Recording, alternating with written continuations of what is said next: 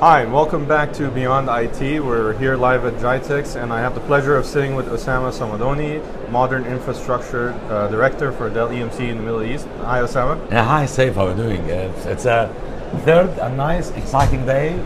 I hope it's going to be full of activities like every day. It, has been very busy, and I think it's going to continue to be busy for the rest of the week. People are very interested in what Dell EMC has to show here at the stand, and I see a lot of traffic uh, people coming here. So, Osama, it's been one year since Dell EMC has joined forces. Um, can you give us a little bit of your personal reflection on how this year has been? First of all, I don't know how time flies, yeah. which it did. Um, it's actually very, it was very interesting because if you can look at the second quarter Dell Technologies um, uh, uh, public uh, reports, you can see that we have surpassed the highest technology company in the world so we are number one right now in terms of revenue. Uh, we have uh, shown consecutively increase in profit. Uh, we increased over all lines of businesses. We are ahead in our schedule of the payment of the loans that we took to do the merger. So I believe we're a very sound um, signs of growth right now. Perfect. Um, you focus on storage, and we've been very well known to bring to the forefront some of the best storage solutions in the world. And we still are. And we still are. Can you tell me a little bit about where storage is, where it's been, and where it's heading? Yeah, that's that's a very good statement. Thank you very much, uh, for the question. What we have done, and I like it very much, that we decided as top management is not to get preferences for any technologies, regardless where it comes from. Either it's coming from the EMC side or, or the Dell side. What we are trying to do is to make sure that we are promoting that for the right type of application and the right workload of the customer rather than restrict ourselves to a couple or more. So right now on the high end we still have our flagship, our lovely VMAX. Uh, we have the unprecedented performance and latency coming from XtremIO. On the mid-range we have both families of the Unity and we have the family of the SC systems. So we have a full portfolio of storage solutions. Uh, where, where do you start from the bottom and where do you get to the top? Can you give us a little bit of an idea of some of the products? I, I can tell you one thing. It's, it's a very simple thing. There's no requirement a customer can have or a concern or a question or a size or a workload that we cannot say no to. Everything we can say yes for starting from either scale out NAS by our friends working in the Isilon business, or comes on from the SME, small business, even Soho business, up to the banks and telcos. So what we have done is we pulled the family of, stretched a little bit the family of the SC series, and the latest of which was the new announcement on the SCV 3000, which you can start actually by a $10,000 investment, and you can reach up to a 7 petabytes in one single controller. Wow. Actually, this is moving from SC3000 to 5000 to 7000 and 9000. Uh, on, on the Unity front, we have refreshed only a couple of months ago all the flash uh, components of the Unity with the 350F, 450F, 550F, 650F, which can reach actually up to 16 petabytes of all flash in one box, which is what we call are a scale up architecture. Both VMAX and XtremIO are a scale out architecture, and uh, it's actually addressing all of them addressing different needs. And it happens in many customers that they have multiple storage forms from us because we are telling the customer, please, Mr. Customer, there is no one shoe fits all feet. And we always work on assessing the workload and then we advise what is the best storage architecture for. So there really is no gap in terms of the storage. Actually, there's some overlap, but we like it that way. Yeah, you give more options to the exactly.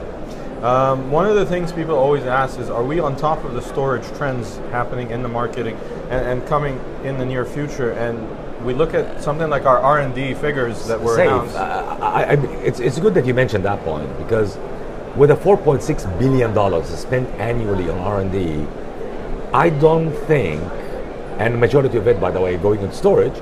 I don't think there is anything moving on the space of storage that we don't have an eye on, at least. But what we are interested really in is the fate and the future of the non-volatile memory express as a protocol and NVM as a piece of hardware. The, de- the deployment of NVM started a little bit earlier on the server business. It was actually promoted by Intel, which was good for one single node, one single compute, trying to increase the cache layer on the server for the application to work. We have seen deployment of that in uh, uh, data and memory appliances like the uh, SAP HANA appliance that we do in, in EMC, as well as uh, uh, some of the other workload intensive HPCs. Now, if you would like to do that on the server, on the storage business, there's a lot of things that you need to rethink. One of it is the evolution of the rotating disk and SSDs, which is actually basically a NAND technology. We're working on the same command set, which is basically seek, fetch, put, and get. Yeah. When you work on NVMe, if you look at the announced protocol on NVMe, doesn't have put, doesn't have get, doesn't have fetch. Yeah. Because actually it's one single page. It's different. It's, it's totally different in the access. So in our view, in order for customers to take full potential of NVMe, they have one of two scenarios. Scenario number one was very expensive, which is putting a whole storage system all considered made of NVMe, which is, I believe, to be 20 to 30 times the current storage costs on flash. That's too much. Exactly. Or the other one, which is actually working with the development body of the NVMe, since we are on the board of directors in that one, how to merge the SSD flash with NVMe and change the command set of all. So, and we end up with storage class memory. If you end up with a storage class memory, then you can have a whole nine yard.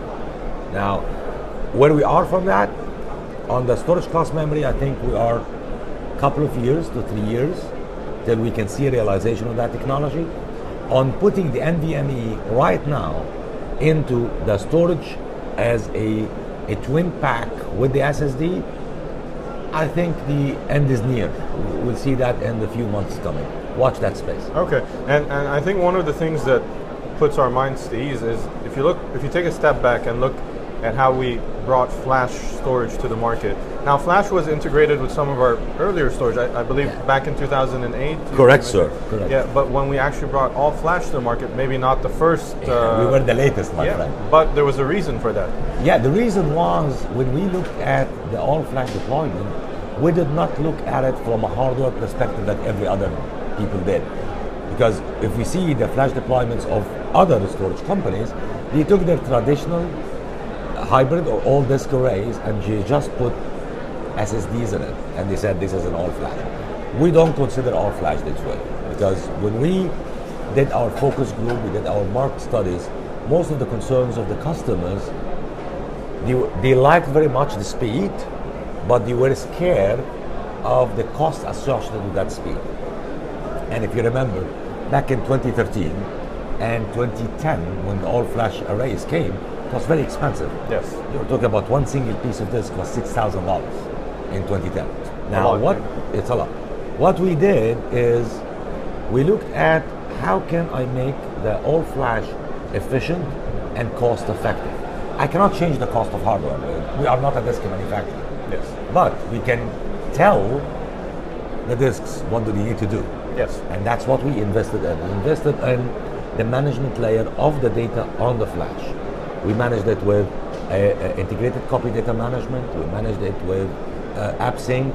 We managed it is with data placement on the on the flash. We managed it with a very high speed. We managed that by in reducing, increasing the data efficiency factors and reducing the power, cooling, and space that you can accommodate your business needs in. So that kind of approach that Dell EMC has had in the past should make future investments in storage and the future technology more um, affordable and uh, and and you know something. I, I would say more sound because we will never put a proposition in the market that is not ha- that does not have the economy of scale. Yeah. And definitely there is a trade-off always when you try to get the best of breed and you try to get an integrated thing. This is what we're trying actually to add our value proposition. Well, it sounds like there's still a lot of very exciting things happening on the storage front from Dell EMC. Uh, where can people come and talk to you and find you? Hall 6, CLD 7, um, down there by your modern infrastructure, just drop by anytime. Perfect. Thank you so much, Osama. Thank you, sir.